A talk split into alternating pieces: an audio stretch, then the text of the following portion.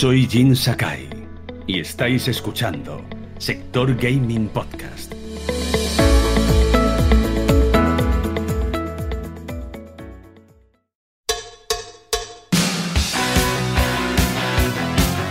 Bienvenido a Sector Gaming Podcast, programa número 11.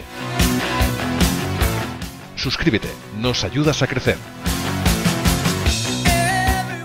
Ahora sí que ya hemos iniciado el programa número 11. Teníamos la duda de si numerarlo o hacerlo especial de la Gamescom con todo lo que se presentó con más de 35 juegos. Creo que eran casi 40 juegos, algunos ya conocidos, algunos pocos como novedades y otros con extensiones, DLCs y cositas nuevas que van a traer en sus nuevas temporadas o expansiones o lo que pertoque.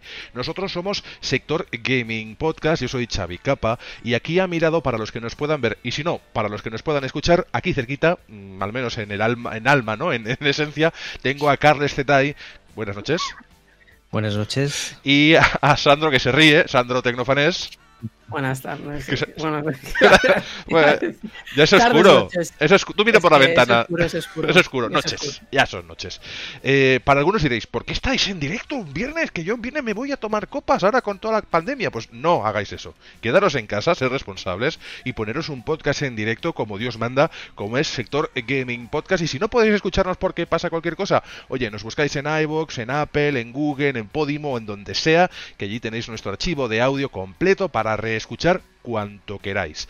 Eh, suscribíos, eso sí que os pido, suscribíos porque nos dais la vida y comentarnos cuando queráis, tanto en directo como en cualquiera de las plataformas, porque os vamos a responder. Si es en vivo, cuando nos demos cuenta, y si es en, las plataformas donde estamos grabados, pues también cuando nos demos cuenta, porque esto nos va llegando el report al email. Eh, en fin, eh, ya estamos en directo, ¿verdad? Ya se ha conectado, siempre damos unos segunditos. Se ha conectado, ya, ya lo estamos pudiendo ver en, en directo de Facebook y de las diferentes plataformas. Perfecto. Pues eh, hace muy poquito ha sucedido la One Night Long, One Night eh, Live, como los conciertos a veces que hacen algunos eh, grupos conocidos, pues de la Gamescom. Y han traído muchas cositas. Hablaremos de esto durante el programa. También traemos mm, algunas noticias que creo que son bastante interesantes, pero como inicio, un poquito como punta de lanza, traíamos el lanzamiento de Capitán Subasa que nos ayudó también a debatir el tema del carisma en los videojuegos. Eh, ¿Por qué? ¿Por qué usamos un juego que acaba de salir, que es rabiosa actualidad, para hablar de, del carisma? Pues porque Capitán Subasa es un magnífico producto para fans, pero un producto muy justito para el que busca un videojuego que tenga muchas opciones y una gran jugabilidad. Ahora entraremos en detalle. Pero yo os voy a lanzar una pregunta y así entramos en el primer debate. Eh, bueno, en este caso, Santo, te, va a tocar a ti hoy porque me, así me da la gana. Sí, pasa a empezar primero. ¿El carisma te salva un, mal videojuego? Y estamos usando como ejemplo a Tsubasa. No digo que sea malo, ¿eh? pero mm, nos sirve, nos sirve para la ocasión. El carisma yo creo que puede ayudar muchísimo a que un videojuego que pueda ser peor o mejor te guste más o guste más gente porque el carisma luego lo puedes relacionar incluso con la nostalgia. Sí. Y todo lo contrario, un buen juego que no tenga carisma puede hacer que en un momento dado te termines cansando. un juego que sea largo y no tenga carisma, creo que te puedes cansar de él. Un videojuego que no tenga carisma eh, se le puede llamar más bien un... Eh, ¿Tiene una connotación de genérico, Carlas? ¿O sencillamente es que eh, hay que tener muy en cuenta? A veces el carisma no es que tengamos un personaje muy definido, sino que a lo mejor sea también una ambientación extraordinaria, porque puede ser un videojuego en el que te plantean un personaje mudo, un estilo Souls, ¿no? Que no habla nada, del cual no sabemos nada, y te sueltan, de hecho te escupen en ese, en ese mundo, pero está llenísimo de carisma, ¿no? Y el carisma puede venir por muchos lados. Pero a veces nos encontramos que ese carisma parece que es un poco la amalgama que te disimula los agujeritos de las carencias jugables, técnicas, gráficas. Y de hecho, muchas veces para mí el videojuego deja de ser bueno porque no tiene carisma. O sea, es muy difícil encontrar un buen juego o un juego que realmente te enganche que no tenga carisma. Porque eh, acabas abandonando el, juego por, eso, porque no tiene alma, no tiene em, le, falta algo, le falta la chicha, le falta lo que, lo que te hace irte a trabajar y estar pensando en llegar a casa para seguir dándole al, al, juego o irte a la escuela o, donde sea. Yo me acuerdo de aquellos primeros videojuegos que teníamos nosotros cuando éramos pequeños, tipo Tetris, sin ir más lejos, que claro, el concepto carisma, dices, ¿de dónde lo saco aquí? Pues el carisma es que la jugabilidad es extraordinaria, ¿de acuerdo? Es una jugabilidad matemática, sin demasiadas historias, así como le puede pasar a un juego como Pac-Man, por ejemplo, ¿no? O Pong. Eh, lo que ocurre es que la banda sonora es extraordinaria, el concepto es muy bueno, pegó un pelotazo extraordinario, de hecho es un videojuego que, te atrapa, te atrapa sin demasiadas florituras, pero el conjunto tiene una, un acabado que lo hace carismático, es curioso, es decir, cuanto menos elementos es más difícil encontrar un carisma, pero el producto completo lo puede llegar a tener, ¿no? Esto antes era así, no se hablaba tanto de carisma, pero la sensación es de estar jugando un producto redondo, un producto completo, al que no le falta de nada, y luego pues con el tiempo vas teniendo más dificultad, como tantos otros arcades de, esa época. Cuando nos trasladamos a esta, a esta época actual, digamos la generación que tenemos ahora, nos encontramos con videojuegos que a veces pecan de genéricos, pero que nos atrapan con un muy buen desarrollo del mismo. Es decir, por ejemplo, hay un estudio que me gusta mucho que se llama Spiders, no sé si os suena, que son los... Eh, sí, hombre, el... Bueno, es, es, un, es un estudio que es muy bueno. Yo os invito a googlear, compañeros, si queréis, y hace videojuegos que son muy buenos, pero nos encontramos con que a googlear con el teclado. Venga, Spiders, va. Y nos, y nos, porque no te sé decir fechas de estos. Esta gente ha hecho, es, ha hecho juegos eh, RPG buenísimos. Lo que ocurre es que, por ejemplo, eh, estoy pensando, eh, estoy, estoy con el run run para poder poner, poner nombres de videojuegos, aunque no los haya hecho Spiders, pero Spiders me sirve de ejemplo. Spiders, ¿qué te sale? Pon estudio de videojuegos. Bueno, ahora directamente lo está comprado por Big Ben Sí, sí, sí, pero como estudio siguen siendo independientes, ellos hacen sus historias. Sí, sí, sí. Se han especializado en RPGs. Pero ¿qué pues ocurre? Still Rising. Sí, y ah, Gridfall. que es muy curioso porque yo te iba a decir que una compañía es Focus. Focus publica muchos y justamente son los que han publicado eh, este juego de, de Spiders. Son juegos que, no generan tanta tanto carisma por el propio personaje, que sí que luego con el desarrollo lo consigues, sino que es el, mundo que te, que te presenta y en el cual te tienes que acabar introduciendo por ser un poco cómplice de esa historia, ¿no? Eh, hay un juego que a mí me gustó mucho, pero que se quedó un poquito así también a medias, que se llama Elex, ¿no? Son, son estos RPGs que a veces son como genéricos, pero en realidad es porque no tienen la vítola o no tienen el aura de, de otros AAA. Claro, Skyrim, que al final te lo han hecho en la versión nevera, toda la nevera y tienes el Skyrim allí, pues claro, es un grandísimo juego, pero al final ya tiene un cierto desgaste. Dragon Age, pues no sé decirte, excepto el 2, no sé decirte un mal Dragon Age, porque el, peor de todos, que es el 2, pues también ha gustado a mucha gente, a pesar de ser un poco una patada en la ingle para los fans del, género RPG. Pero eh, el carisma a veces, cuando es ausente, se, suple con otras cosas. En el caso de Capitán Subasa, ¿qué ha ocurrido? Porque hay un poco de polémica. Hay youtubers que le están poniendo 9 y 10. Eh, está, está Famitsu. ¿No era Famitsu? ¿Quién le, le ha puesto esos 8? Famitsu le ha puesto un 8. Hobby Consolas tenemos un 8,7. Casi un 9. Área Jugones un 7,2. Bueno, eh, también hay que decir que. pero de, nota notable. El 7,2 a veces es un poquito ese, ese 5 de antaño, ¿eh? También es el 5 moderno. De la, página, sí. Depende del medio. Terminas con un notable de ahí, con ese Los 7 son los nuevos 5 ahora, ¿eh? Ya te digo ya ahora que, el, 7 es el genérico para quedar bien con todo el mundo. Es decir, no le pongo la nota que le quiero poner porque eh, se me van a quejar por algún lado, eh, que de quedar bien con quien me da el juego gratis, pero tampoco le pongo un 9 en 10 porque sería un poco faltará la verdad. Eh, con Capitán Subasa, ¿qué ocurre, Sandro? Tú que lo hemos comentado durante todo el día. No, para, para mí juega con, el, con la nostalgia. ¿Es suficiente? La, mayoría hemos jugado a Oliver y Benji. Y, o sea, yo me moría de ganas porque era ver a Oliver y Benji de verdad. Sí. Y tenía una idea de. Yo ya tenía la intención de si lo cojo jamás será por Switch. Porque no es un juego que creo que aproveche toda la potencia gráfica que tengo en la consola ni en PC. Entonces, Capitán Subasa no lo cogerías. Para poderlo llevar. No, no cogerías, no lo cogerías para Switch. Pero lo cogería en Switch. ah, sí, ah, vale, es que ah, habíamos entendido lo contrario, que no lo cogerías. No, no, lo cogería yo en Switch, si es que lo tuviese que comprar alguna. Y lo que he visto, tiene cosas que me gustan. Cinemáticas, cinemáticas. Las cinemáticas es espectacular. Disparos y ataques, las paradas. A ver que, vas a jugar toda la historia de Oliver y Benji, los que nos hemos creado, eso me parece brutal. Pero me falta algo. Me falta algo y es que cuando ves la jugabilidad, yo confiaba en que sería un arcade, pero en el que tendrías algo más de, dinamismo. No tanto que sería según el jugador y, y su estamina, puedo hacer una cosa o no puedo hacer una cosa, sino que sería algo más libre.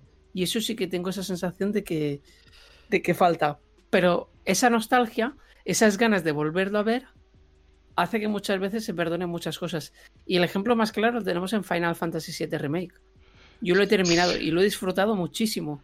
Pero es un juego donde hay muchos personajes secundarios genéricos y donde hay muchas zonas, y lo comenté un día aquí, y luego Carlos, que lo ha probado más tarde, ha podido ver, que directamente hay niveles que, que les faltan montañas o que simplemente has cogido el mismo Final Fantasy VII hace 13 años y has puesto la imagen tal cual. Para resumir el, el debate, que, que, casi llegamos al final y, y, sacaremos algunas conclusiones individuales, Carlas, y perdona, ya te dejo, te doy paso.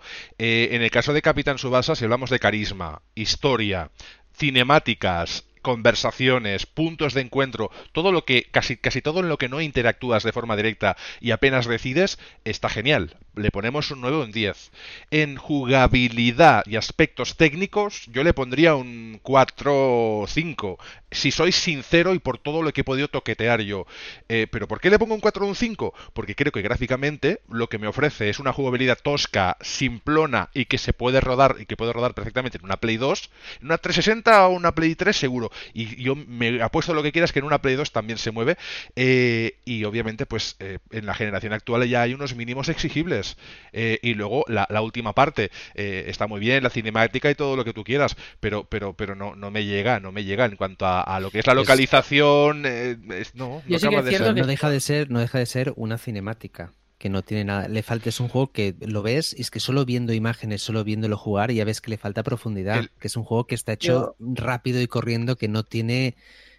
No tiene profundidad, precisamente. O sea, te lo acabas en, en dos tardes, acabas satisfecho de, de Captain Tsubasa. O saturado. Con lo que comenta, con lo que o saturado, Carles, sí, sí. Es que para mí el problema es que tú un juego así, si lo sacas a 40 euros, a lo mejor la gente dice, ostras, el carisma y lo que me da, lo puedo llegar a entender. O, o a 20. Yo cuando lo vea a 20 diré, pues mira, hago un yo, pensamiento. Yo creo que es un poco más de, de 20, estoy de acuerdo. Lo estás cobrando a un precio de triple A, claro. a, al mismo precio, que por ejemplo sería... Y juegas solo con ese carisma, porque sí, vas a hacer la historia, pero por ejemplo en la historia yo hay una cosa que me parece gravísimo. O sea, yo siempre he dicho, yo soy partidario de los doblajes. Por eso es una verdad que yo he defendido muchas veces a Sony, porque Sony si, si, tiene que gastarse dinero en el doblaje, se lo gasta, y eso me parece brutal. Pero que el juego, no es que no lo dobles, porque eso lo puedo llegar a entender, que sea un juego japonés, que no tal, pero cambia los nombres, que los nombres tienes los nombres en japonés. Sabes que en España y en Latinoamérica se llamaba Supercampeones, no ¿Sí? se llama Capitán Subasa, se llama Oliver, se llama Benji, se llama Mark Lenders, eh, se llama Julian Ross, eh, problema, eh, el problema con la localización es el de siempre. Sabes los nombres y aquí los tienes en japonés. Yo creo que eso tendría un coste muy, ele muy elevado esto, también, ¿eh? Esto, esto, esto Sandro, es esto, es, es, eso se estudia. coste. Pero eso se estudia. Eso se estudia. Se estudia y se ve lo que cuesta una localización en un país, si va a tener ventas. Eso está súper claro, estudiado. porque si ellos creen, estamos hablando si ellos creen, de millones y millones por cambiar. Pero Sandro, si ellos saben 20 si ellos nombres, ¿eh? que van a ganar más dinero en Latinoamérica y en España si lo traducen, es que lo hacen. Es que no, lo, no, no, son tontos. Vamos a el llegar a las, que... a las conclusiones. Eh, acabas, Carla, y entramos en el carrusel de conclusiones para tema carisma y en este caso eh, enfocadas a Capitán Subasa y pasaremos ya al siguiente tema para ir secuenciando un poquito el programa, si os parece bien. Sí, sí, sí, pues, pues nada, yo creo que es eso, que a nivel de localizaciones es, es, es cuestión de pasta, es cuestión de dinero. Eh, Seguramente. Yo, en ese sentido, eh, para puntualizar, ¿eh? yo, yo te entiendo y no. Es decir, sí que si lo traduces el texto al castellano, ya te cuesta un dinero. Creo que traducir el texto, que el nombre de Subasa se llame Oliver, es lo único que tienes que hacer mientras estás traduciendo el texto. Creo que va incluido en el es, Ha habido capitanes Subasa que venían en castellano y decían Oliver y Benji. Yo lo recuerdo, yo esto lo he leído. Yo, yo he visto juegos, pero claro, eran juegos, estamos hablando de juegos de NES, y estoy haciendo un, un y no lo estoy googleando, pero, a ver, es difícil. Sé que ahora es difícil. Quizá es el, es el, el más flojo de los problemas que le vería yo a Capitán Subasa. Yo lo más duro que veo, es decir, que tengo que ser totalmente sincero, porque llevo muchos años en esto, y alguna vez he metido la pata, lo, lo reconozco, pero en otras ocasiones eh, ya la experiencia es un grado. Aquí lo que ocurre es esto, que eh, la jugabilidad, es el tercer punto que yo quería tocar, porque ya hemos hablado del carisma, las cinemáticas, eso, vamos, un 10, porque qué menos.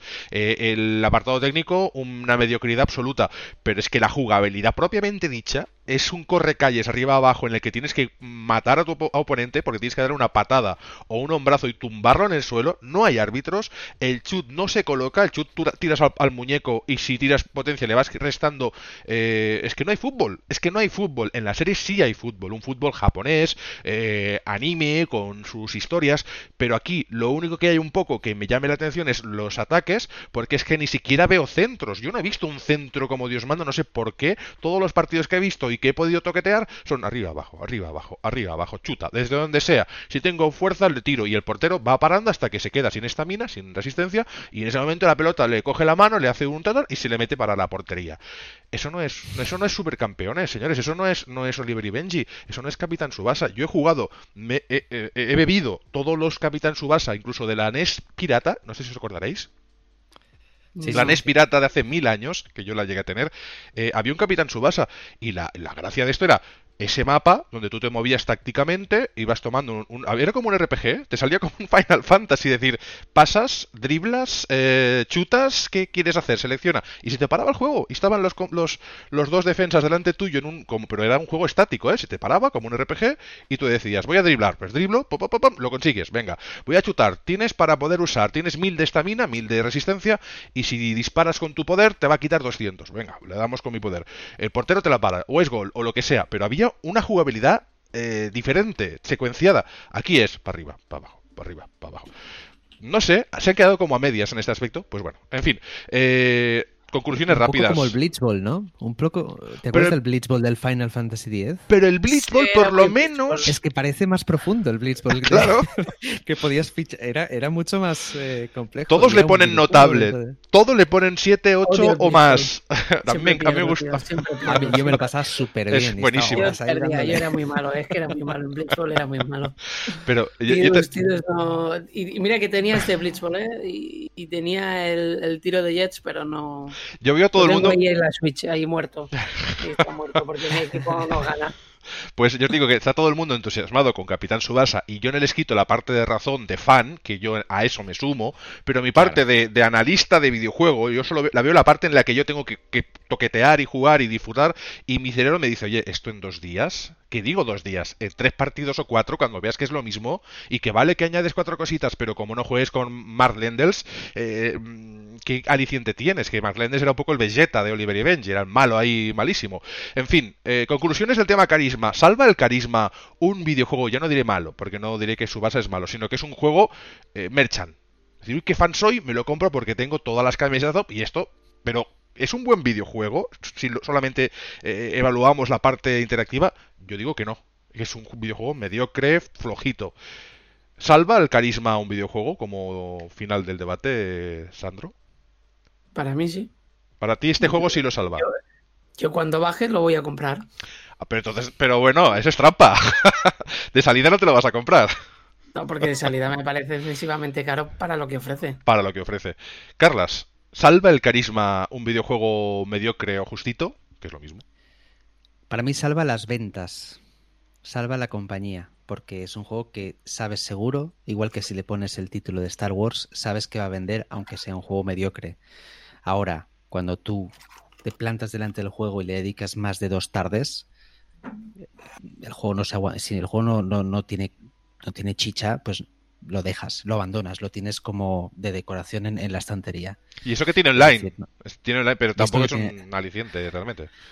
Claro, es decir, salva las ventas, pero no salva al, juego. Echarle un vistazo, miraros gameplays, si lo tenéis para Xbox o para Play 4, podéis eh, toquetear los, los, gameplays que salen ahí, porque realmente eh, las consolas os dan información para que lo veáis in situ. Y por mucho que salga el tráiler, que a mí ya me, ya me hacía sospechar cuando solo veía cinemáticas, luego cuando ves el juego de verdad dices, pues es un jueguito con todo el empaque de Capitán Subasa. Por lo tanto, eh, evaluar vosotros, si sois muy fans y os apetece seguir toda esa historia con una jugabilidad justita, pero que bueno, lo que haces, esa jugabilidad es un poquito la excusa para, explicarte todo lo demás. Pues bueno. En Eneva lo tenéis por 35 euros. La versión de PC. Bien buscado. Pues cuando sean patrocinadores ya haremos más publicidad. Pasamos a la noche más larga de videojuegos, pero en el buen sentido, no larga porque sea pesada, eh, de la Gamescom, el ONL, que era la Opening Night Live, como si fuese un show, ¿no? Un Saturday Night Live. Pues fue un show, fue un show. Fue un show. Pero repitieron muchas cositas eh, por lo que me habéis dicho por canal interno. Y yo he repasado la lista de, juegos y es verdad que... Es que la Gamescom siempre se utiliza para... Hay cosas nuevas y hay muchas veces, que en este caso por ejemplo no ha pasado, juegos como FIFA y cosas que se han presentado en el E3 o en el ePlay, en el EA Play, que aprovechas para darle jugabilidad. O sea, la Gamescom es un evento como está cerca de los lanzamientos donde más que trailers se ve jugabilidad. Crash Bandicoot 4 mostró jugabilidad, GoFall mostró jugabilidad. Eh, hay, videojuegos diferentes que te muestran cómo es el juego en sí. Ratchet Clank eh, mostró el modo rendimiento y el modo 4K, pero jugabilidad, no trailers, sino mezclan trailers nuevos con jugabilidad de lo ya presentado. En total fueron. Amplía lo que nos muestran en, el E3. Y siempre está muy bien la Gamescom por eso, ¿no? Porque en el E3 te, ponen el tráiler gordo y, en, y en, el, en, la Gamescom puedes ver un poco más cómo, cómo, te presente, cómo van a ser realmente los juegos. Este año se, se agradece, ¿no? Todo el, toda la infraestructura y todo el despliegue que están haciendo estas entidades y todos los asociados y, y gente que trabaja para, para traer lo mejor, lo más nuevo, las novedades.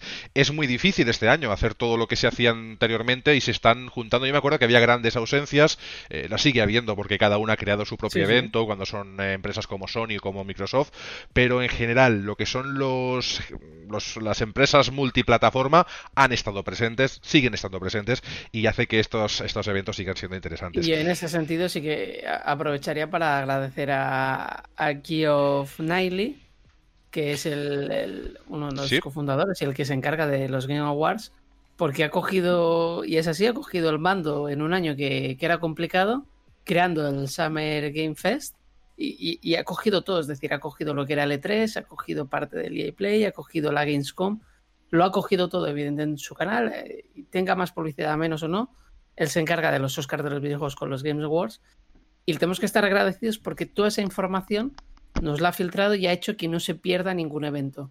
Y, para mí ah. eso es interesante. Ahora enciendes YouTube y te sale él, ¿eh? eh, eh por todos lados. Tengo a Jeff por todo, por apareciendo por todos lados, la verdad. Pero sí, sí, se agradece. Fríes un huevo y te sale ahí el hola, buenos días. ¿Has seguido usted el, la Gamescom? ha, subido a más de un millón de followers. Pues Sandro, yo si quieres te hago, te, paso el testigo, ¿no? El cetro del programa Sector Gaming, programa 11, para que nos vayas un poco ilustrando de lo que mereció la pena en este evento, porque hubo tantas cosas y a veces nosotros intentamos estar en directo, pero iban a ser tantas horas que preferimos hacer, eh, dejar a Sandro de responsable de cobertura de evento, Carla se ha pegado un repaso, ha hecho ahí los deberes y yo soy el, bandarra que no ha hecho nada y que viene aquí a, a molestaros y preguntaros de aquello lo que me generéis dudas. Sí que he leído el contenido, pero no pude estar presente porque a veces tenemos la vida 1.0, pero por eso Sandro nos va a ilustrar, nos va... No, a ver, eh, Sandro y... Sus palabras se van a convertir en imágenes. y esas imágenes se van a... Porque te lo ha visto, ¿no? En ese sentido... Lo voy a decir bonito, Sandro. Tus palabras se convertirán en imágenes, las imágenes cobrarán vida y esas imágenes que cobran vida llegarán a nuestros oyentes de forma que no hará falta ni que vean trailers, porque vas a ser muy claro. Vamos a arrancar cortita y al pie. Fall Guys presenta su segunda temporada. Sí. Y, que pareciese que era nada, porque eran nada, o sea, Fall Guys sale con una idea de vamos a pasar al rato. Carisma, ¿dónde está el carisma? Pues porque son divertidos. con más de 7 millones de ventas en menos de un mes en Steam, más los casi 40 millones de descargas en PlayStation 4 debido a que ha salido gratis en PlayStation Plus, que eso también es rarísimo que PS Plus regale un juego que acaba de salir, aunque sean 20 euros que lo regalase de salida. ¿Algún acuerdo tendrían de por medio?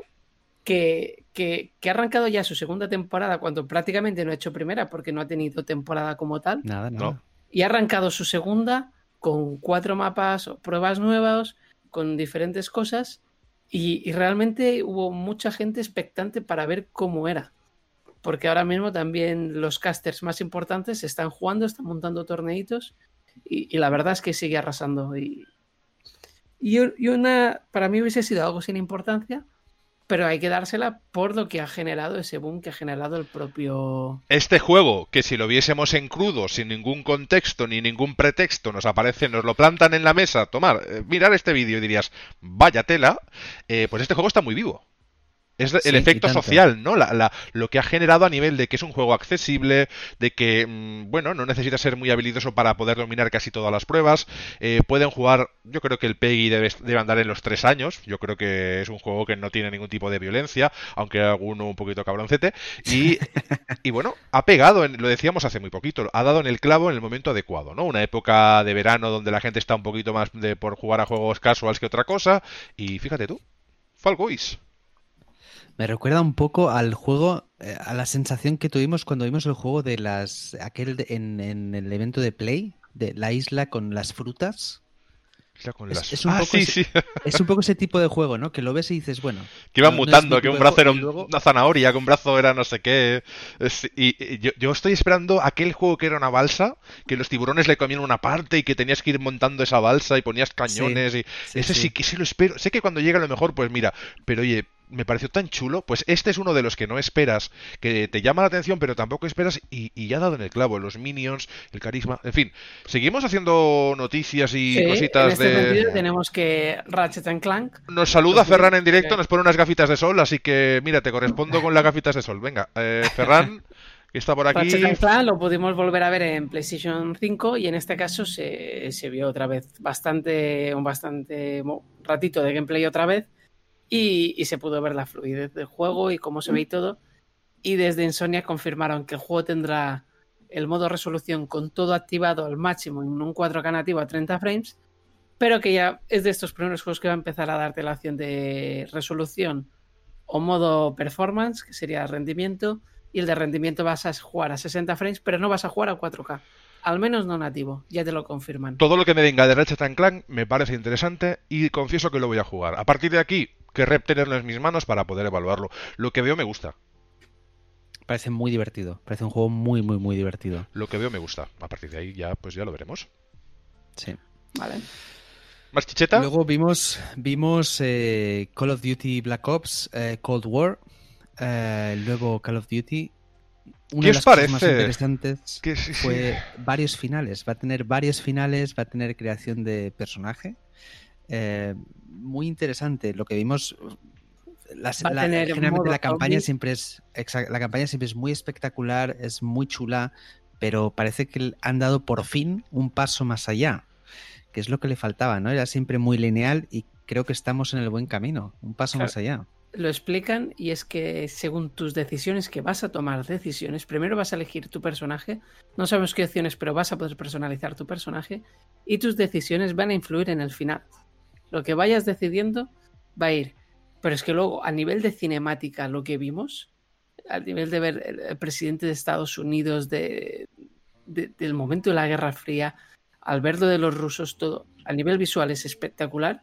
Y la idea que ellos mismos transmiten es que es de verdad una sensación de que, hostia, realmente sí, queremos hacer algo con la historia. Muchas veces ha- han hecho campañas muy buenas, incluso Infinite Sí, Warfare tiene una sí, campaña sí. que es brutal. Pero esta parece ir un poco más allá, ya no solo en opciones, sino en decir, eh, nos lo tomamos en serio. No, vamos a contar la historia, vamos a hacer algo con esa historia. Eh, en cuanto al. Y me miraba lo que me estabais diciendo, lo miraba en el móvil. En cuanto a la unión o el encaje de este título con el todopoderoso Warfare. eh, War- Warzone, perdón. Warzone. Warzone, Warfare. Eh, ¿Cómo lo Tendrá veis? Warzone O sea, oficialmente también. Sí, claro, porque el juego es, o sea, te, descargarás el juego que ya tiene todo el mundo, entiendo, y vendrá acoplado. Pero ¿qué aportará? O sea, entiendo que, que lo que ellos habían dicho como juego como servicio es que este, este título traería cositas nuevas a- al Todopoderoso, al, al, al, al- Leviatán, ¿no? Porque, No, vale. Será un juego separado, es decir, Sí. tendrás tu modo campaña. claro, eso, eso sí. El- el multi con todo distinto. El multijugador es nuevo porque vas a la guerra de Vietnam. Más local, más de- del juego en sí. Volvemos a lo clásico, con mapas más grandes. Va a volver a haber vehículos de tierra, mar y aire. Y eso probablemente pueda ir encarado hacia Warzone. Pero ya dejamos todo lo moderno, nos vamos hacia un, pasado de, de la Guerra Fría. Que a mí siempre son. Yo es que la Segunda Guerra Mundial y la Guerra Fría siempre me llaman la atención. Sí, yo creo que son épocas Eh, adecuadas para ello. directamente de Black. Ops. El primer Black Ops es una continuación oficial del primer Black Ops. O sea, es, es oficial, es, es continuación del primer Black Ops. Es como si fuese un Black Ops 2. Mama directamente de allí. A mí me gustó mucho, sobre todo porque el, Y- el concepto este de, de post-Vietnam o post-Vietnam me llamaba muchísimo la atención, ¿no? Y la Guerra los Fría... zombies. Y que no se ha Que- tratado tanto. Estamos ya un poco. eh, Correcto. eh, Exacto. La Segunda Guerra es se ha explotado nuevo. mucho. Y, y a ti que te gustan los zombies, pues eh, Claro, si son. zombies. Bueno, ya sé que no pueden ser nazis, pero. Si fuesen nazis ya sería la hostia, pero bueno, eh, mientras sean zombies, yo le preguntaré, ¿es usted zombie? No importa que hable usted alemán. japoneses. Vale. zombies japoneses, zombies rusos. Nos saluda Ferran también por Facebook. Oye, gracias por pasarte por el tour de, de chats. Que sepas que si nos escribes por cualquiera de las plataformas en las que estamos online, excepto Twitter, porque son tweets, el resto nos recoge ese mensaje, el Y- bot nos lo reparte por el resto de chats. Gracias por los comentarios en directo. Sí, Sandro, perdona. Se pudo ver el juego en lo que se vio, se vio en directo en PlayStation 5. Es- corría en la Y- plataforma PlayStation 5. Sí. Y en la propia Play 5 ya vi- en las propias imágenes ya se ven momentos de ray tracing y de cambios de la iluminación, que luego veremos cómo es el rendimiento, ¿no? Pero ya han confirmado que en Series X y en Play 5 el juego va a ser capaz de llegar a 120 frames por segundo. Bien. Me gusta, me gusta, me gusta. Y eso ya es un cambio de paradigma, porque ya no pasamos ni, ni de 30 que es actualmente, ni a 60 que es, puede ser lo habitual en 4K, nos vamos a 120 frames. Y eso ya te da mucha libertad y para un shooter creo que es un cambio súper acertado. Sobre Es- todo si es online, ¿no, empe- Empecé, empecé, lo hemos vivido desde hace muchísimo tiempo y es algo Mm. que se echa a faltar en consola. Eh, los, los 100 frames cambian completamente el- el- el- la jugabilidad en un, en un shooter.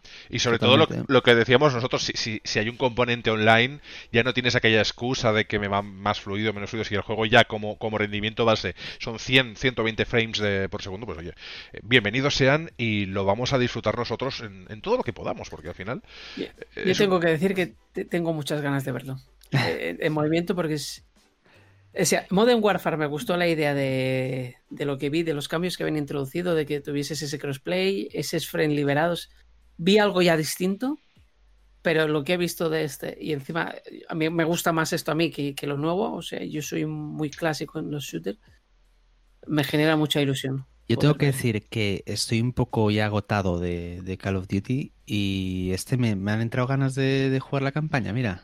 A ver si... Me, ha picado el gusanillo. Ya veremos qué, qué ocurre, pero bueno, como mínimo lo que es el- la temática es diferente, es nueva y la jugabilidad pues es una extensión de todo lo que ha hecho bien, porque hemos de reconocer que Activision, con, con las empresas que tiene detrás de, detrás de Call of Duty, a partir del momento en el que crea este motor gráfico nuevo con la posibilidad de crear un mapa tan inmenso como el de Warzone, pues todo cambia. O sea, es decir, todos los conceptos de, de este juego ya cambian cuando ya gráficamente empieza a estar a la altura de las generaciones en las que se presenta. Y en esta parece ser, en la nueva que nos viene, pues va a estar a la altura, al- a la par de lo que se le pide y que siempre es una referencia, ¿no?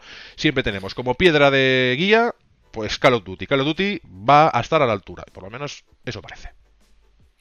Siguiendo con los, con los juegos, uno que, que me, dio, me hizo mucha ilusión ver fue, vimos unas pocas imágenes de, de Dragon Age 4, nos confirmaron que está en desarrollo, que ya sabíamos, eh, hubo eh, un, un poco un- unas, unas pequeñas preguntas a los desarrolladores eh, y vimos algunos escenarios de fondo, fue, fue, fue como, aquí tenéis un, un caramelillo para que podáis seguir soñando.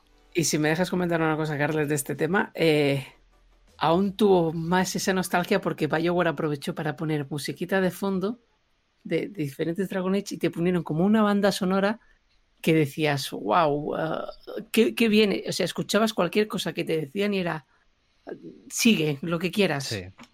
Hombre, De hecho, hay algunas respuestas que eran como hasta tontas, ¿no? Yo pensaba, pero es que yo me dejaba llevar, yo me dejaba engañar por, por lo que me estaba. va a ser el mejor videojuego. ¿Ves un di- es un- logo en una pared. ¿eh? Es- va a ser el mejor videojuego. Yo conozco algunos de estos que han traído un dibujo y han dicho, esto va a ser. Y luego, pues bueno, ha sido lo que ha tenido que ser. Eh, en cuanto a los eventos, no hay evento que se precie sin su loguito o su teaser de turno. Aquel que te dice, bueno, bueno, bueno, eh, te ponemos aquí el nombre del juego y tú ilusionate, pero igual hasta el 2024 o tirando corto no sabes nada más. Y en este caso, pues Dragon Age no han dado ninguna información más, sencillamente de que ya hay una idea, ya hay un proyecto, ya hay algo sobre la mesa. Puede que tengan ya alguna cosita que esté en el esqueleto jugable, pero bueno, ya nos genera una ilusión. Sí. Yo creo que estáis escribiendo cositas y esto cuando escuchéis tecladitos y tal es que están con el guion y eso es una cosa muy interactiva que tenemos entre nosotros. En fin, pues Dragon Age me parece una ilusión extraordinaria, me parece un juego de los que te llaman la atención y que quieres probar. Yo Dragon Age excepto el 2, al cual no sé, a mí no a mí me decepcionó porque lo, podían haber llamado de otra forma y, ya está, y generas una saga paralela o un spin-off, lo dijimos no hace mucho, ¿eh? Genérame un spin-off de Dragon Age, me lo haces en eh, acción real y punto pelota. En fin, ¿qué más nos queda por...? Porque eran 38 juegos exactamente, así que nos queda chicha por un tubo. No, iremos, eh, destacaremos algunas cosas. Sé que hubo Godfall, pero ya, ya lo hemos visto y ya nos falta tener el juego en las manos ya, yo ya quiero jugarlo. Que dicen que es raro, eso sí que es verdad que con Godfall, y esto es un apunte, dicen que, que la jugabilidad está siendo rara, que están viendo que no acaban de tener claro bueno, yo esperaría que, a que exista la generación para poder existir este juego eh, en, nuestras casas y a partir de ahí pues ya lo evaluamos. Otro de los juegos que, que, fue como un poco sorpresa, ¿no? Fue el Unknown Nine, el Awakening, ¿verdad, Sandro? Sí, sí, fue fue algo nuevo y fue curioso y, tiene una pinta bastante interesante lo que se pudo ver. Que quieren, que quieren crear una especie de mundo, ¿no? Quieren crear eh, tipo cosas audiovisuales, quieren hacer cómic, quieren hacer mucho de este, de este, de este proyecto. Eh, no vimos mucho, no sabemos muy bien de, qué va.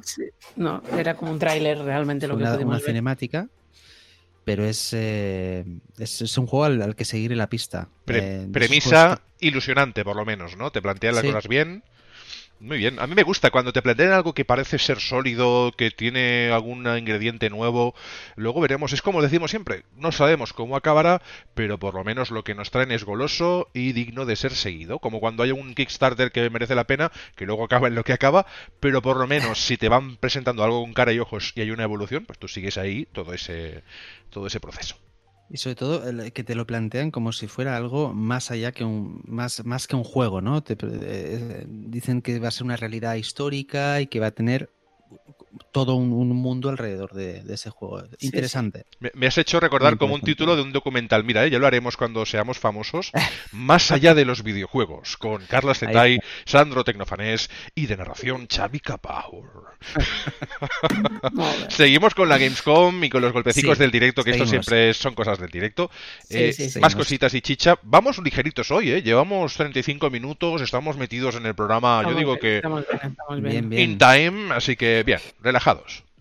Pues el siguiente que vimos fue el Star Wars Squadron, el, juego que va a salir en, breve, en, un mes, más o menos. precio reducidito, porque o sea, un precio que va a ser, eh, creo que van a ser 30 40. libras, 40 euros. Sí, sí. Eh, y vimos... ¿A qué se debe ese Porque claro, las gamas de precios van según duraciones, según jugabilidades... ellos, lo que ellos lo explicaron, sí. Sí, sí, fue, lo, explicaron. Dijeron que consideraban que, que, no era un juego que fuera tan largo, tan extenso, que era un juego que consideraban más compacto, que lo habían hecho, no, no que fuera inferior, simplemente que es un juego más compacto, que acción directa. Una determinada característica que era para jugar con naves y que por eso ellos consideraban que no tenían que cobrar más. Acción directa, ¿no? Sería un poquito. entras y juegas. O sea, me pareció surrealista cuando lo dijo EA, pero dije. Sí, sí, y dices. Ole. ¿Qué te está pasando, Electronic Arts? Pero bueno, te, va a tener campaña y va a tener multijugador. Quiero decir, yo creo que horas le vamos a poder echar. Bien. Y lo que vimos fue un poco más de la campaña. Eh, interesante. A, mí todo lo que veo de Squadron me está gustando.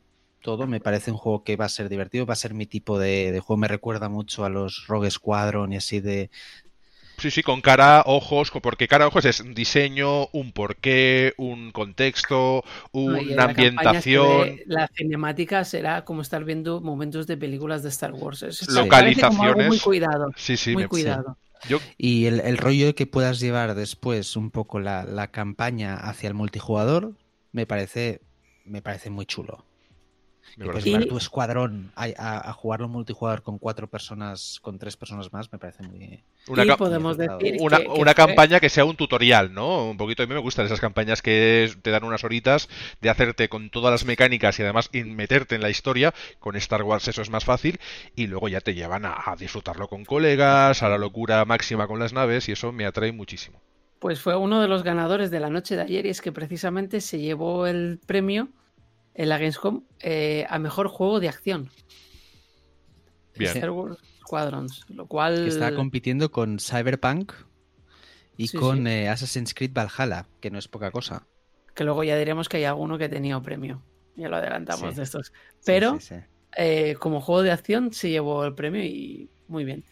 Y el otro que, que en este caso probablemente cuando salga a ti te va a hacer mucha ilusión porque tú eres de los juegos de terror y es uno de los juegos Ah, que junto a ¿Es a mí? ¿Es a mí? ¿Es a mí? A Oye, ti. es a mí. Ay, espera, que me peino. Yo los digo de aquí de terror que, que más vida está dando ahora mismo, que más está dando que hablar, Sí. teníamos a The Medium, que lo presentaron en el evento de Xbox y Medium, los dos. guapísimo, ¿eh? ese, ese mundo partido por la mitad en la que ocurren cosas muy Silent a, lo, Hill, muy a los Silent Hill, exactamente. Total. Este es Quantum Error y es un juego de terror al más puro estilo Doom. Es decir, eh, es terror espacial en una nave, hay una especie de demonios, es todo oscuro prácticamente. eh, Según qué armas tienes visión infrarroja y cuando ves luego te sale el enemigo. es en primera mil persona. de armas, escopetas en primera persona, de terror puro y duro para nueva generación.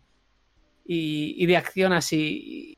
Y, y tiene una pinta muy trepidante, muy alocada y realmente ayer se mostró y... A ti no te debió hacer demasiada gente- ilusión porque tú eres de matar seres, a ver, seres de humanos, matar personas, sí, pero cibernéticos. ¿eh? Seres humanos hechos de, de píxeles, no, no, no de carne Pero es- real. me recordó muy a Doom, pero no tan demoníaco, sino Deberías probar Doom. De- eh, bichos enganchados arriba. Querido compañero Sandro, cosas interesantes. Querido esto es una misiva que yo te hago llegar mental. Eh, Querido compañero Sandro, deberías probar Doom y en todo caso luego mm, darle una vuelta porque en realidad ah, no echarás tanto de menos matar a seres humanos cibernéticos y digitales. Te lo digo, pruébalo un día, Eh, gratis ver, aunque sea, yo te lo regalo. Ta- También es cierto que. que es muy reminiscente de, de Doom 3. O sea, mama mucho de Doom 3. Esa- es, sí, porque ahora es muy online y o el tournament aquel. va. Por eso digo que tiene ese sexto que Doom. Y eso sí, este sí que es exclusivo de PlayStation. Bueno, Va a salir una versión de Play 4 y la de Play 5, pero es exclusivo de Sony.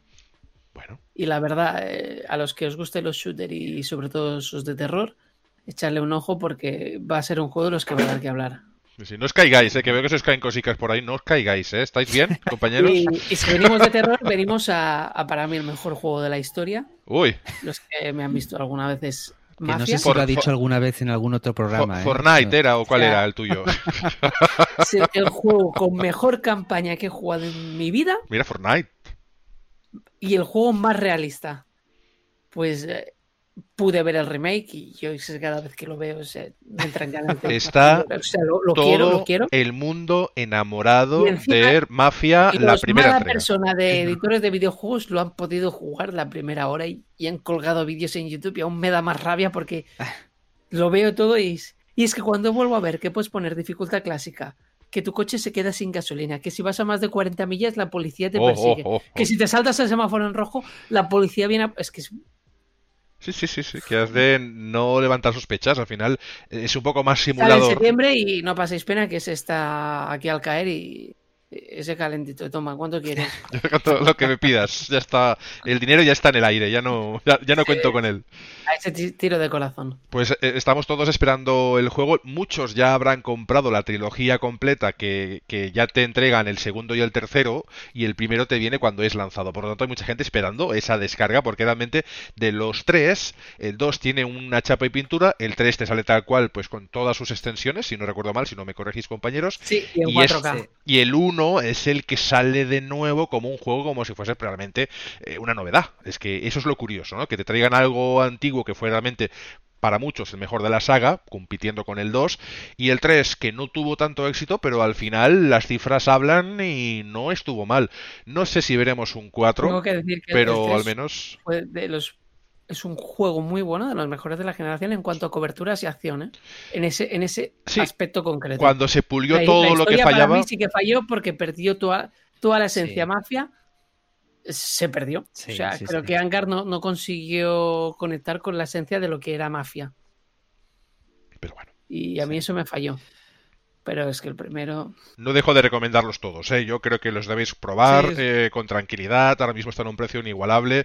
Tenéis el pack y cuando salga este uno, yo, yo me voy a estar una semana que voy a desconectar hasta el teléfono, yo ya os lo digo. Sobre todo jugate en dificultad clásica a la misión de- del circuito. Que, que hizo que un montón de gente dejase el juego porque no había manera de pasarse el circuito. Tiene truco O y tú lo sabes, ¿no? El truco que tiene aquello. Ya lo explicaremos, yo- lo guardamos yo me. Lo fui a- contamos yo me fui- después. Me fui a un ciber y hice que un jugador, que un amigo jugase. No lo cuentes ahora, pasar. cuéntalo después de la publicidad. No, no hay, tranquilos. Y lo que siguiente que, que podemos destacar, y lo destacamos más que nada porque fue elegido como el mejor juego de Nintendo Switch, fue el Little Nightmares 2, que es ese juego de plataformeo y puzzles con una ambientación macabra y bastante dantesca, que, que realmente conquistó bastante esos puzzles de que ese entorno con... con- porque esos puzzles así como en 2D, pero en un mundo como muy oscuro, muy terrorífico, y no dejaba de ser como un plataforma en ese mundo así.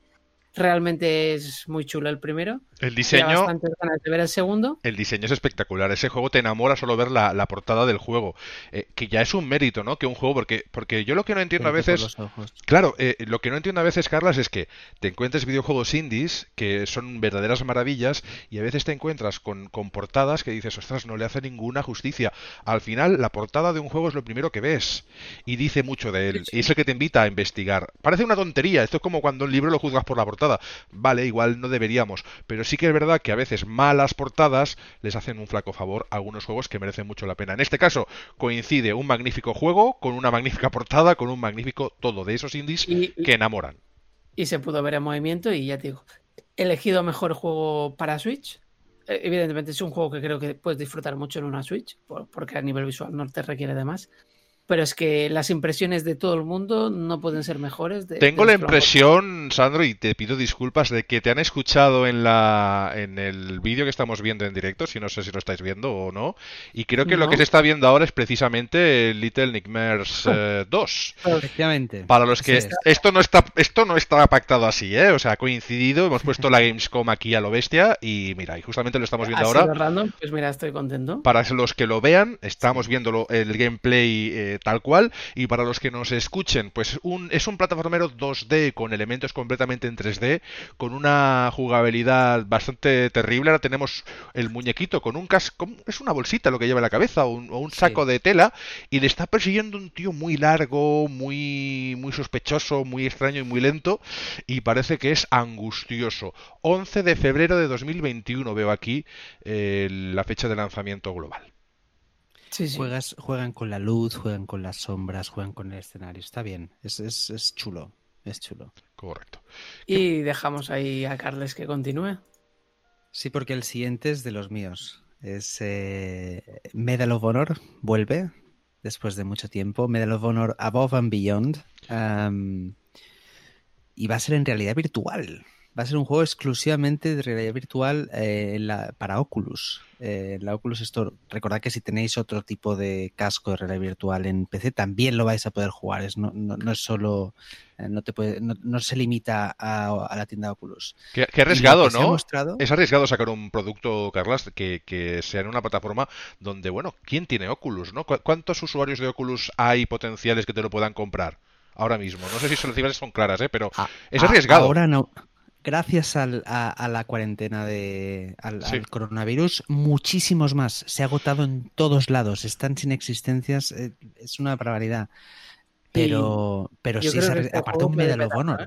No estamos hablando de un juego, estamos hablando de un Medal of Honor. Sandro, no se te ha escuchado lo que decías, perdona.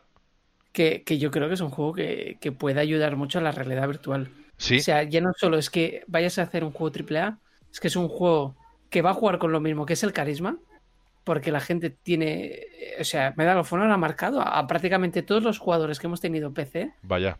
todo el mundo hemos jugado a Medal Y- ha sido Aunque copiado- No la guerra, ha sido uno de los primeros shooters así bélicos. Copiado hasta la saciedad. O sea, Sí. ha Y sido una referencia. ver en, en VR, pues Y si veis Es el, el- si veis el tráiler, podréis ver que es que es súper chulo, que le lanzan una granada, la coge con la, la puedes coger con la mano, la devuelves, puedes llevar un tanque, puedes manejar un avión, un, un helicóptero, eh, coges el arma, la cargas, eh, apuntas, te lanzan el arma, la, esto, esto es súper dinámico, súper incluso toques muy reales, que si lo hacen bien puede ser súper divertido.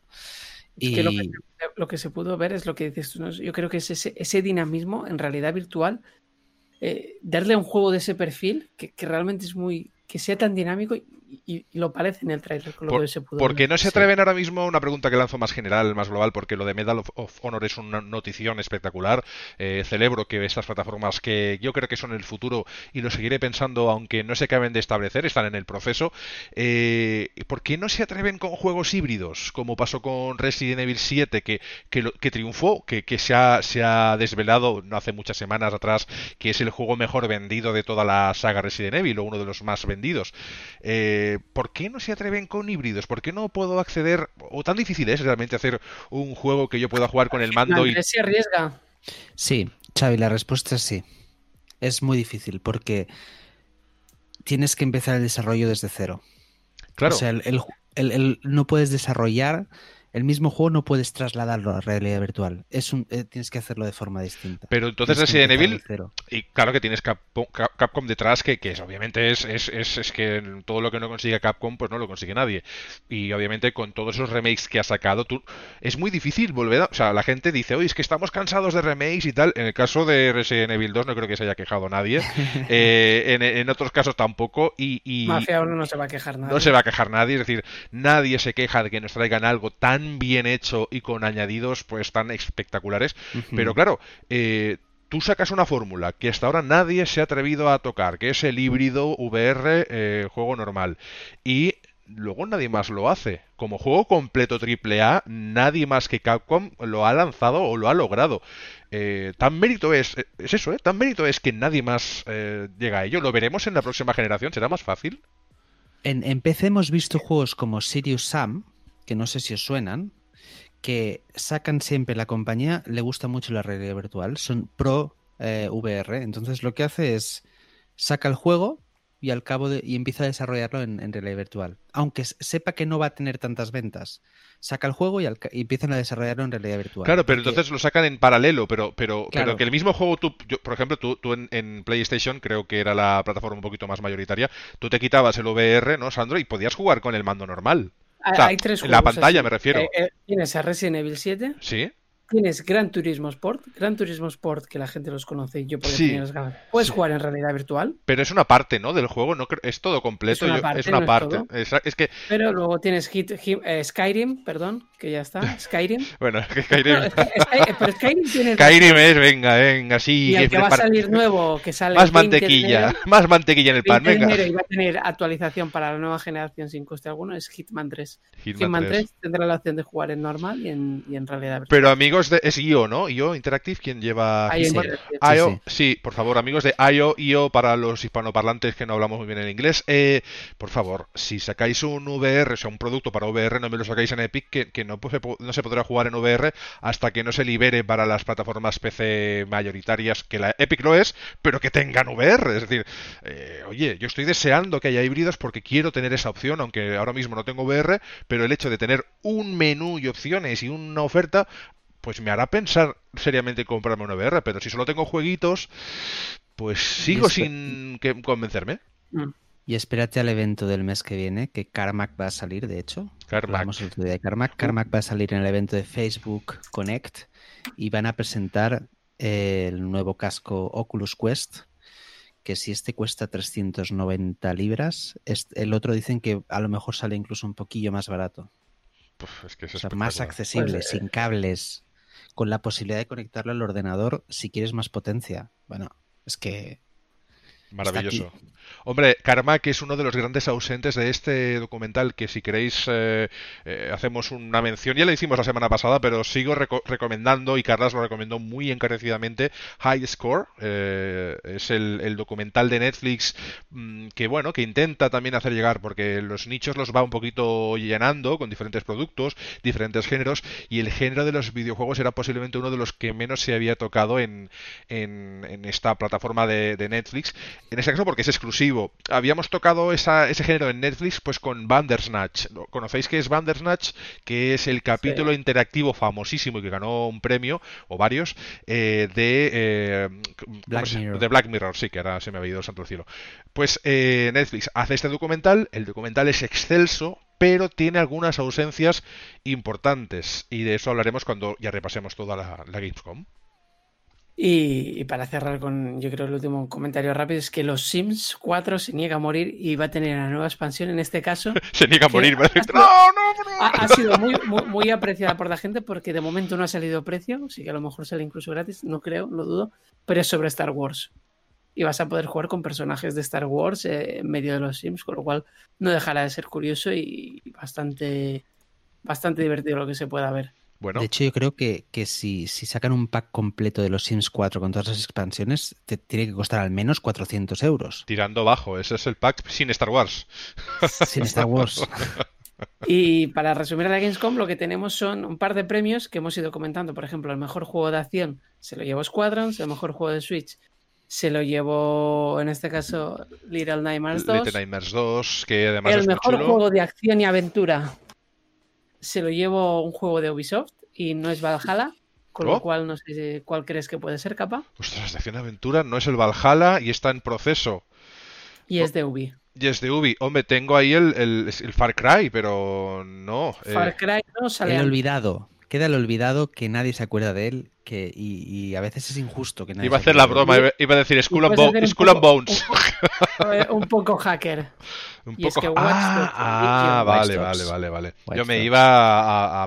Y tengo que decir, tengo que decir que competía con Medium, precisamente, y con Grounded de, Microsoft. Es que creo que esta entrega va a ser muy grande, con todas esas posibilidades que nos brindan poder hacer de tu, ¿no? de tu grupo, de tu grupo de hackers, de tu entidad eh, secreta y con todo el mundo que, se vaya a unir, eh, pues me parece un mundo mucho más interactivo, con muchas más posibilidades, eh, que si tu personaje muere tengas que crearte otro o pasar a otros. creo que, que, es muy original, sin, sin aportar tampoco algo muy nuevo, pero lo han sabido aplicar muy bien y a mí me ha suscitado esa saga que para mí no era ni lo mejor ni... O sea, estaba ahí en el, en el término medio de Ubisoft, pues la ha pasado al primer plano. Yo la tengo entre la posible segunda o tercera, después de obviamente de Assassin's Creed, la tengo ahí en, con sumo interés. Porque Far Cry está muy bien, pero los Far Cry al final eh, es como un, no sé, esos mundos abiertos al final tienen una estructura muy similar entre sí. Entonces son juegos que ya más o menos sabes cómo van a funcionar. Eh, Ghost, eh, Ghost eh, Recon esa conversión al sandbox le ha sentado bien, pero también es una estructura similar. Tienen similitudes entre ambos y a veces también tienen crossovers en según qué cosas. Eh, en el caso de este juego es el sandbox que por el que tanto había apostado Ubisoft y que no había sido tan importante excepto para alguna masa de fans un poquito más joven y ahora yo creo que eh, la masa no la masa global de jugadores le van a hacer caso. Me parece interesante. Yo creo que le voy a. No sé, yo de salida no sé, pero me apetece jugarlo y cosa que el 2 no he jugado, por ejemplo. No me llamó la atención. A mí tampoco. Es curioso. A mí tampoco. El primero me lo pasé muy bien. Sí. Y el segundo. El primero también lo jugué, pero el segundo no, no, no me acabo de convencer. Estaba con otros juegos, ya lo jugaré y se me queda en el tintero totalmente. Y luego tenemos como mejor juego índice, se compitió Chris Tales, Curious Expedition 2 y Medium. ¿Y quién ganó, Carlos? Ganó eh, Curious Expedition 2, eh, que es un juego que no sé si lo habéis visto. Es, evidentemente es un juego indie, no todo el mundo eh, lo, conocerá. Es un juego que, si lo veis, os recordará a Tintín y al cómic europeo muchísimo. Es, un juego que se genera de forma procedural, son mundos procedurales y está en Steam y creo que también ha salido para, para todas las plataformas. Eh, es, es, curioso, es un juego curioso y si os gusta, si os gusta mucho el cómic europeo clásico, eh, es, es, recomendable. Luego llegamos al mejor juego de Xbox One, que en ese caso Grounded, que es suyo, Tell Me Why y Cyberpunk se coló por ahí. Ya sabéis que es uno de los patrocinados, pues se coló también por allí como mejor juego en Xbox One. Y curiosamente. Y, curiosamente, ¿quién ha sido el ganador? Ganó eh, Tell Me Why, eh, de Don Not, que Don Not es la compañía que hizo Life, Life is Strange, em, tanto el uno como el segundo, y también hizo algún, hizo algún juego de acción, pero Tell Me Why es, está a puntillo de salir. También es uno de los juegos que, van a sacar. Bueno, no, ya está, está disponible en PC. Pero es que en realidad, chicos, yo creo que. ¿Todos los episodios? Eh, está disponible en PC. Está disponible en PC y yo creo que es solo el, No sé si el inicial. Yo creo que, a Cyberpunk le debemos dejar un poco que salga para que se coma todo, para que sea Goti, para que sea todo lo posible, gane todo, todo, todo, todo. Eh, esperemos que salga. De momento, pues dejemos ahora que, pueda haber juego, que se reparta todo un poquito, que luego ya se lo llevará todo, porque como pinte, como medianamente parece, yo creo que tenemos eh, Goti ya de antemano. Yo ya le doy el premio, pero que me den el juego primero y ya está. Y llegó como mejor juego multijugador Hubo tres posibles que eran Dual Universe, NBA Tosca 21 y Operation Tango, Clever Place, que, precisamente este, el Operation Tango, es el que se lleva el premio y es un juego curioso porque es un multijugador cooperativo donde juegas con dos personajes y, y cambia un poco ese enfoque ya que tienes que colaborar sí o sí para poder hacer misiones. Es decir, uno tiene un papel de agente y el otro de hacker, vinculado con comunicaciones de voz, en un mundo que está conectado y donde tienes que ir haciendo o aprovechar las habilidades de cada uno, uno para infiltrarse, el otro para hackear una puerta, para poder superar todos los diferentes desafíos y acabar con las fuerzas que amenazan el mundo libre. Y si no hay comunicación o no se hace, por ejemplo, cosas en el momento justo tal, pues entonces no, no puedes avanzar. Es totalmente cooperativo. Y yo creo que eso le ha hecho llevarse ese premio como mejor multi pues de momento, a ver, sin grandes novedades que nos volviesen locos, es, una de, es uno de esos eventos ameno que actualiza cosas que ya sabíamos, nos eh, actualiza algunos teasers con algo de gameplay que se agradece, nos trae ilusiones como Dragon Age y nos trae estas pequeñas joyitas con premios bastante coherentes o bien repartidos. Yo por ahí no veo tampoco que esté nada fuera de lugar. Este va a ser ¿Sí? ¿Me va a gustar? Ah, no, para Carlas. Y a ti te va a eh, gustar porque es el mejor juego de PS4. Y aquí volvemos a tener Assassin's Creed Valhalla, Crash Bandicoot 4 o Cyberpunk pero, pero, pero que salga Assassin's Creed Valhalla como mejor juego de Play 4 se corresponde a una exclusividad temporal o alguna historia o como al rendimiento y a algo de pero por qué sale por qué sale su valoración pero por qué sale Assassin's Creed eh, como premio en Play 4 y no en multiplataforma como no premio no nominado nominado. Pero, ¿por, qué, en Play 4 es algo que no comprendo? ¿eh? Igual tendrán sus, criterios. Yo creo que no, no, no, yo creo que no tenían suficientes juegos. O porque yo es un juego multiplataforma y no lo podría considerar nunca el mejor juego de, PlayStation. Lo mismo con, Microsoft. Sin, desmerecer. mejor juego de Xbox. No, no, para nada. Sin desmerecer, son grandes juegos, ¿eh? No, no. Pero claro, no entiendo el criterio de que me lo presentes para Play 4 cuando es un juego que voy a poder jugar en Xbox, en PC, en donde vaya cayendo, yo lo voy a ir jugando. De, todas formas, en este caso, sí ganó Cyberpunk 2077. Bravo. Aquí empieza, ¿eh? Recuerda mi nombre. Recuerda mi nombre. No, no, no. Esto es, está cantado. Está cantado. Está cantadísimo. Pero bueno, bien, bien. Pues eh, Cyberpunk que nos va a traer alegrías, ¿eh? va a ser el. La Gamescom con todo esto. ¿Sí? Sí. ¿Qué es lo que más os sorprendió del evento? ¿Qué juego es el que más esperáis? Ya lo digo yo, de antemano Dragon Age 4 me parece que es lo más de lo más. ¿Por qué? Porque es de esos juegos que me recuerda pues a lo que tengo por aquí, que te lo he enseñado antes, Carlas, y, es eh, el original, la carcasa original y, y, están los discos dentro, lo que no lo voy a abrir por si acaso vuela alguno, eh, de Baldur's Gate 2, eh, que me lo compré con muchísima ilusión, venía con una caja de puros, con monedas, con tarjetas, con de todo, que está todo por ahí guardado, pero lo que interesa es esto que tengo aquí, que eran tres discos mínimo ahora no sé si son tres o cuatro, y una instalación que te estabas un ratito que te podías coger un libro o el librito que te venía con el juego, eh, te lo podías leer y, y, estaba en todos los idiomas posibles y era así como gordote. En fin, pues Dragon Age 4 para mí es la gran novedad que ya era esperable, pero no sabíamos. Es como todo, sabes que habrá nuevas entregas, pero no se sabe nada, están en el limbo. Pues lo han rescatado del limbo, Dragon Age salta a la palestra. ¿Cuándo vendrá? Bueno, bueno, vendrá, que eso es ya vendrá. Yo, no te podría decir uno porque Mafia Remake, o sea, me hacía un montón de ilusión, pero lo he visto, Hazme lo pack. viendo un poquito. Hazme pack para llevar, va.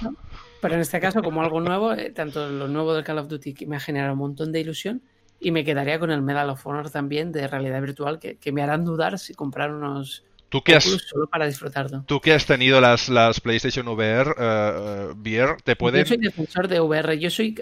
Que la gente que no lo ha probado, de verdad, no es que cuando lo pruebas es un mundo distinto. ningún vídeo te puede hacer ver. Y prometemos que sigue hablando de, VR, ¿eh? no de ningún tipo de producto psicodélico ni nada. las VR, la realidad virtual, si la pruebas, el mundo te cambia para siempre. No es, no, es, es, el siguiente paso. Sí, sí, yo he probado, siempre he probado todo, ¿no? He probado el 3D, lo probé antes de que saliera, bueno, lo he probado todo. Y este es el siguiente paso que realmente yo creo que viene para quedarse. Y, siguiendo con lo que dice Sandro, yo me quedo con Medal of Honor. Eh, es eh, de lo que más ganas quizá tengo de probar, porque lo otro ya lo he probado. Ya son cosas que ya hemos visto, que no me han sorprendido tanto. Y como curiosidad, solo decir que el Unknown Nine, este juego que sabemos tan poco, me ha generado curiosidad.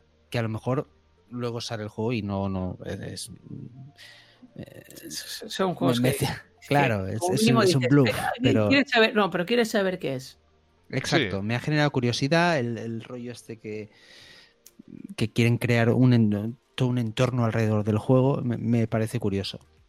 Bueno, pues hemos hecho el repaso, ¿no? Los greatest hits, lo mejor de lo mejor del Gamescom, de la Gamescom, el Opening Night Live, y nos hemos quedado con esas pildoritas, esas cositas que nos ilusionan. Había muchísimo más, pero tendríamos que hacer ya un programa de, cinco horas y, no es porque no queramos. Es decir, yo si, si mm, esto, si tenéis ganas, pues, oye, conectaros. Si un día la gente nos hace una petición de que cubramos eventos ahí de toda la noche, pues yo los he hecho. Yo he hecho radio de, de empezar a las 8 de la mañana y terminar pues casi dos días después. Iba al baño, eso sí que me dejaban ir al baño de vez en cuando.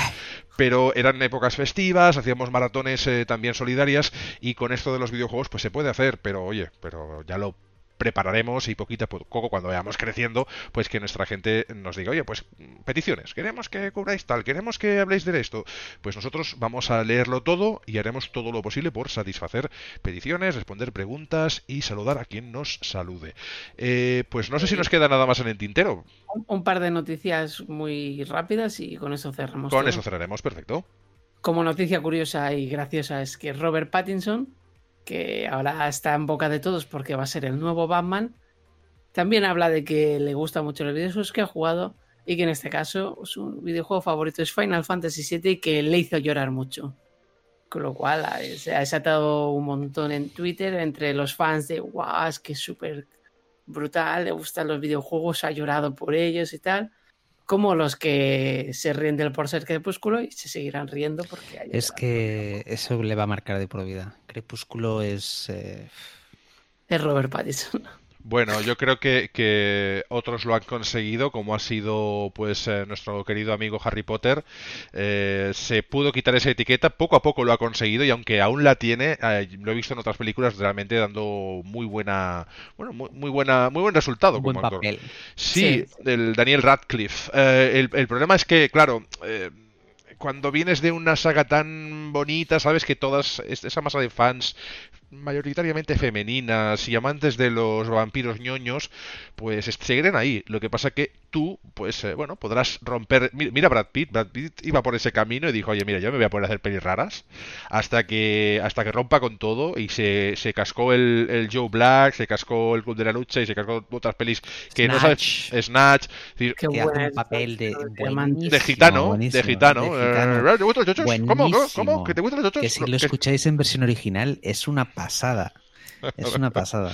Que en, en el doblaje que se decía, ¿te gustan los osos? Eh, perdona, que si te gustan los perros. Eran los perros, pero claro, como hablan en inglés gitano, claro, es que es difícil, ¿no? Adaptar estos, estas conversaciones tan inglesas, pero bueno, igualmente fantástico. Pues, pues es eso, la etiqueta es la que es, pero en fin, es lo que hay. Sí.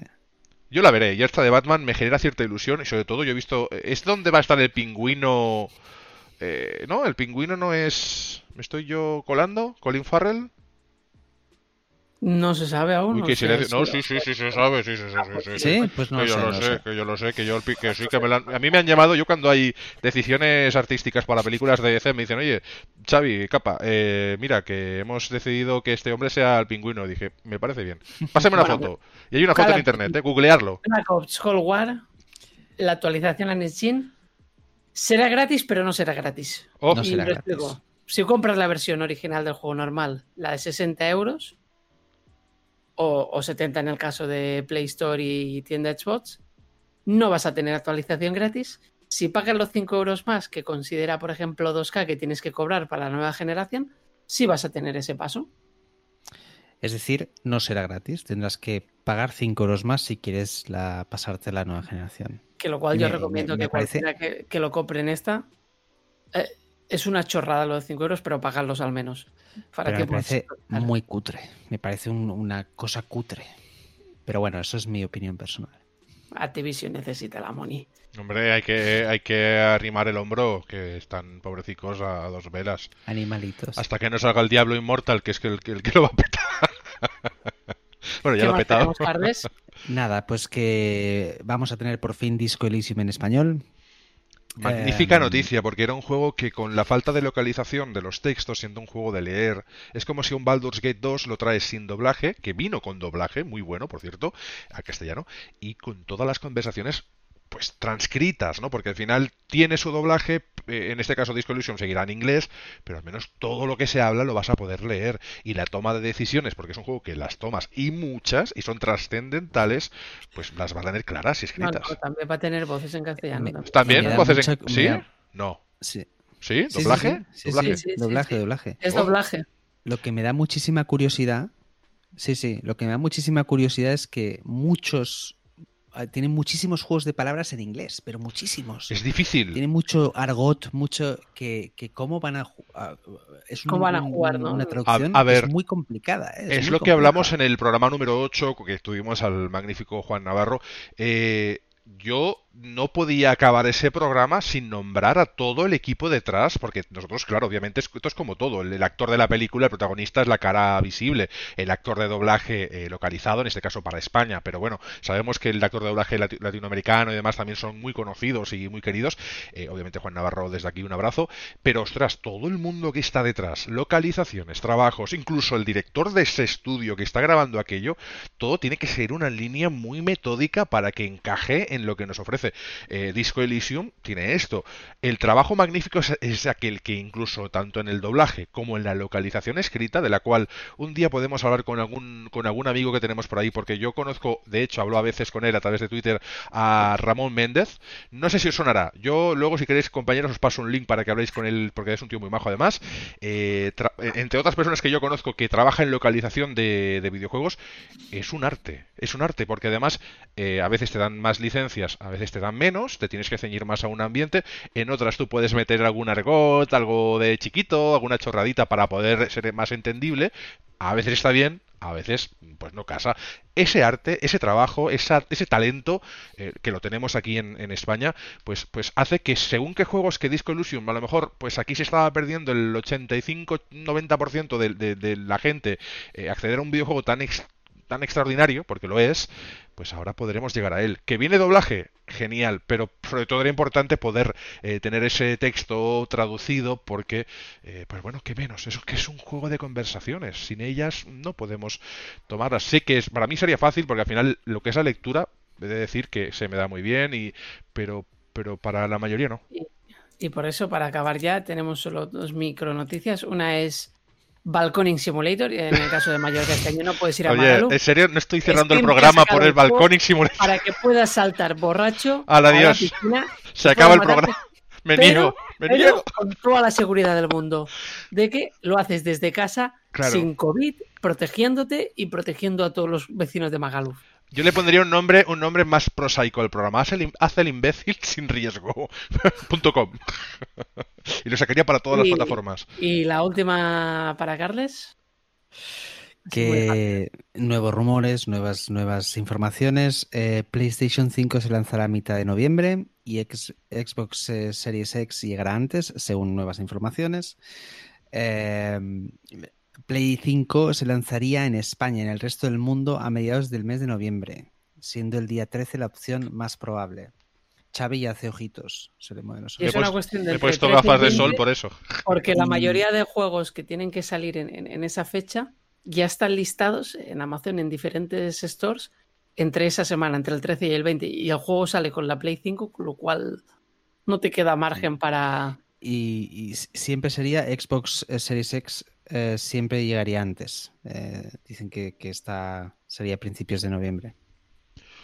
Siempre antes. O sea, yo he visto un meme antes de empezar el programa que decía, salían dos mirándose y decía uno, uno era, era Xbox que le decía, eh, bueno, Play, ¿y cuándo vas a salir? Y sale el otro, se lo mira, además, esas miradas de Kung Fu, ¿no? Solo los ojos, y ponía PlayStation 5, dos puntos. Dime tú. tú primero. Lo mismo con el precio, ¿eh? Claro, Lo tú primero, con el precio, eh, yo creo que es la primera vez que, no, que estamos a punto de salir y todavía no sabemos el Se precio. está- ¿eh? sí, es que no sabemos fecha, por, por el tiempo que queda. Es decir, estamos Es, relativamente. eh, a- Pero a- compañeros. A, dos meses vista y. Pero no os dais cuenta de que el primero que mueva ficha, el otro le quita 50 euros a Claro. precio y ya, y ya, Claro, y ya ya está. está. Y ya la hemos liado. Pero sí, sí, sí. Pero es que es así, es que es así. Eh, si se están jactando o se están, están fardando de supercatálogo de PlayStation 4 cuando por ahora tampoco puede... O sea, eh, es todo un poco exagerado. Ahora mismo todo es un poquito de humo.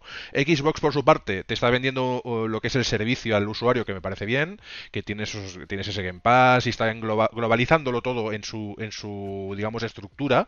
Y eso me parece muy chulo. el planteamiento es, oye, no hemos podido luchar de tú a tú con las mismas condiciones por lo que ha ocurrido. Ahora nosotros hemos decidido pasar de eso, sí que lo tomamos como referencia, pero primero atendemos al cliente, que él se pueda pues dar de alta nuestros servicios, le ofrecemos prácticamente todo y cuando empiecen a llegar las exclusivas, pues ya competiremos en, en la otra liga que nos da un poco igual.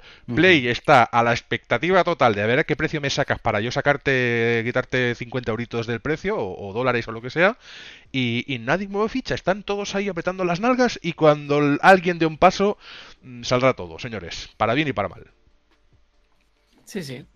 Eh, Parezco aquí un así pitonizo, ¿eh? Parezco un, un insider. No, no, No. es- es- eso sí, eso sí. eh, es triste, pero es así. Yo creo que el hecho de que PlayStation 4 saliera más barata que Xbox One, eh, no quieren cometer el mismo, el mismo error. Yo creo que Microsoft está dispuesta a perder un poquito más de dinero eh, para... Yo creo que si la saca a 400 euros.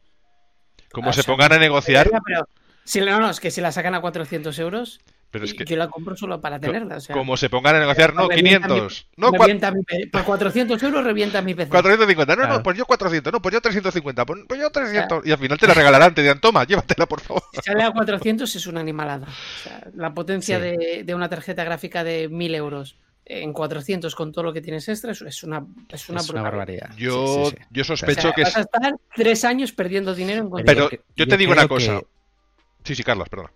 No, que yo creo que el, el precio va a ser el que estamos barajando desde el principio. Yo creo que el- ambas consolas tienen pensado salir a 500 euros. Sí, yo creo que el, el margen normal, ya, ya a nivel de marketing, yo hablo de, de- de marketing y que no sería, no dejaría en shock a los usuarios. Eh, el límite, límite, límite de caro, me refiero, sería 699. A partir de 700, la gente ya piensa en PC. Es así. Es decir, Si un, superas 700 no lo vendes. ya no lo vendes. No. Es el Si límite, super- límite, Si es 699. 600, si es 600 tendrán un mal inicio. Cuestas. Exacto. cuestas. Cuesta 600. Sí. Pero Eh, yo, el límite... A la, a la Play 3 le costó bastante Sí. y todo. Por debajo, nadie se cree que vaya a salir a 300, eso está claro. Yo creo que el límite Sí, menor es 400 y nos sorprendería bastante. Bastante, por el producto Y que habría es. y tendrían muchísimas pérdidas. A partir de ahí- Muchísimas Pro- pérdidas. Probablemente es Juguemos. 400. Eh, Hablamos que nos haría ilusión, pero lo que quieren que tengan las consolas, lo que quieren o lo que va a tener 400 euros, ahora mismo Sí. no es viable, siendo objetivos. No. Aunque por mucho que digan, no, es que van a vender muchos millones, es que si- lo que queráis.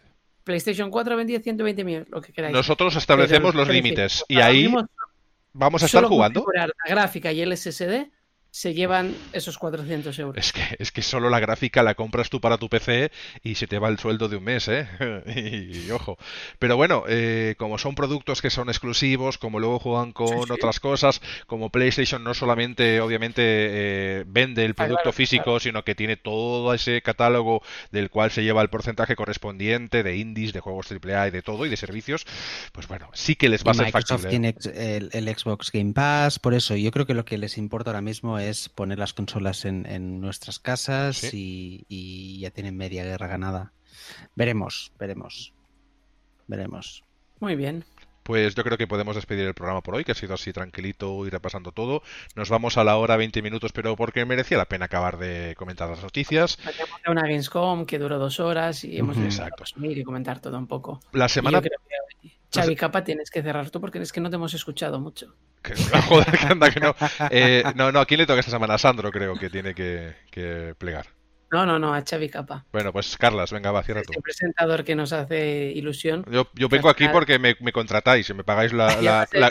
esta nave y, y, ah. y qué mejor qué mejor guía que. A, mí me pagan una gaseosa con, vino de este baratujo y me dicen, oye, presentas, venga, va. Y me tomo una gaseosa. Pues la semana que viene que estaré por allá, te, invito a una gaseosa, va. Venga, ya con esto ya, entonces sí que despido yo. pues chicos, ha sido un placer estar con vosotros en el programa número 11, con el que, que queríamos hablar de muchas cosas. En los que lo hayáis visto en directo, que seguramente, aunque nos escuchéis a través de iBox o de iTunes o de Google, eh, eh, que sepáis que el archivo en vivo sigue estando en YouTube. Tenemos un canal de YouTube, nos buscáis Sector Gaming. Nos podéis buscar también a través de, eso, de todas las plataformas que solamente son audio, que son las que ya he dicho, Sector Gaming. Y también nos tenéis en Facebook, una página de fans donde os podéis eh, apuntar. En YouTube os podéis suscribir y con todo esto nos dais vida, nos ayudáis, nos apoyáis y sobre todo muchísimas gracias a la gente de iBox que hemos sufrido un boom ahí repentino y nos vamos prácticamente a los 100 suscritos que os queremos a todos y cada uno de vosotros y a todos los que nos veis a través de todas las plataformas. Os agradecemos. Para los que podáis ver en vídeo el programa 11, diréis, ¿quién es este señor que tenéis en la esquina de arriba a la izquierda, que será el papá de alguno de nosotros? No, no es el papá. Bueno, en parte sí, pero no de la forma que creéis vosotros. Eh, tengo una foto de Ralph Baer del cual queremos hablar en los próximos días. No sé si será el próximo programa o cuando toque. Haremos un especial retro y haremos pildoritas durante varios programas. Y Ralph Baer es el padre de los videojuegos de uso y de consumo doméstico. Ralph Baer, os invito a googlearlo, a mirar una Wikipedia y además para, para más apuntes, este hombre fue el que creó aparte de la propia consola Magnavox Odyssey, que si no suena también la veréis, el Pong de Atari, pues que sepáis que eh, el creador de Pong es este señor, además de otros juegos curiosísimos. ¿Os suena el Simon? Ese de las lucecitas y que va rotando por un orden. Pues este señor, que es un ingeniero, también lo creo. Es el papá de las consolas modernas como tales y además de otros juegos geniales. Eh, es uno de los grandes ausentes de High Score, que yo, pues eso, puse el grito en el cielo de decir, bueno, me habláis de, de otras personas que crearon, vale, los cartuchos, que, oye, tiene mucho mérito, pero hombre, que nos vamos al año 68, que, que, que había piedras antes que eso. O sea, realmente, antes de que este hombre eh, crease la primera consola uh, humana, que alguien pudiese jugar y comprar para llevarse a su casa con cartuchos, ojo, que eran cartuchos que parecían aquellos peinetas más que cartuchos, eh, con aquellos eh, contactos que había para entonces. Eh, antes, el videojuego, antes que este hombre, eran giroscopios con bolitas que se movían. O sea, realmente hay muy poco. Él es la prehistoria y es el culpable de que hoy estemos aquí y tanta gente viva de este género, de este, bueno, de esta industria que es la de los videojuegos. Bueno, que no toca hoy esto, pero que yo quería deciros por qué está ahí y por qué Ralph Baer es alguien que deberíamos poner cada día en nuestro programa y, hacerle un altar y reverenciarlo, porque además él tiene una, una escultura por ahí, porque obviamente la merece. En fin, que nos despedimos. Muy bien. Yo parece bien. Si no, me quedo un rato, me tomo aquí algo y... Perfecto, perfecto, perfecto. Pues nos vemos la semana que viene. Esta vez sí. Eh, ¿Será jueves, compañeros? No será jueves. ¿No será jueves? ¿Miércoles? Miércoles será. Pues miércoles, si todo va bien, estaremos aquí y si no, ya os iremos informando por nuestras redes sociales. Gracias a todos y hasta luego. Deu. Hasta luego.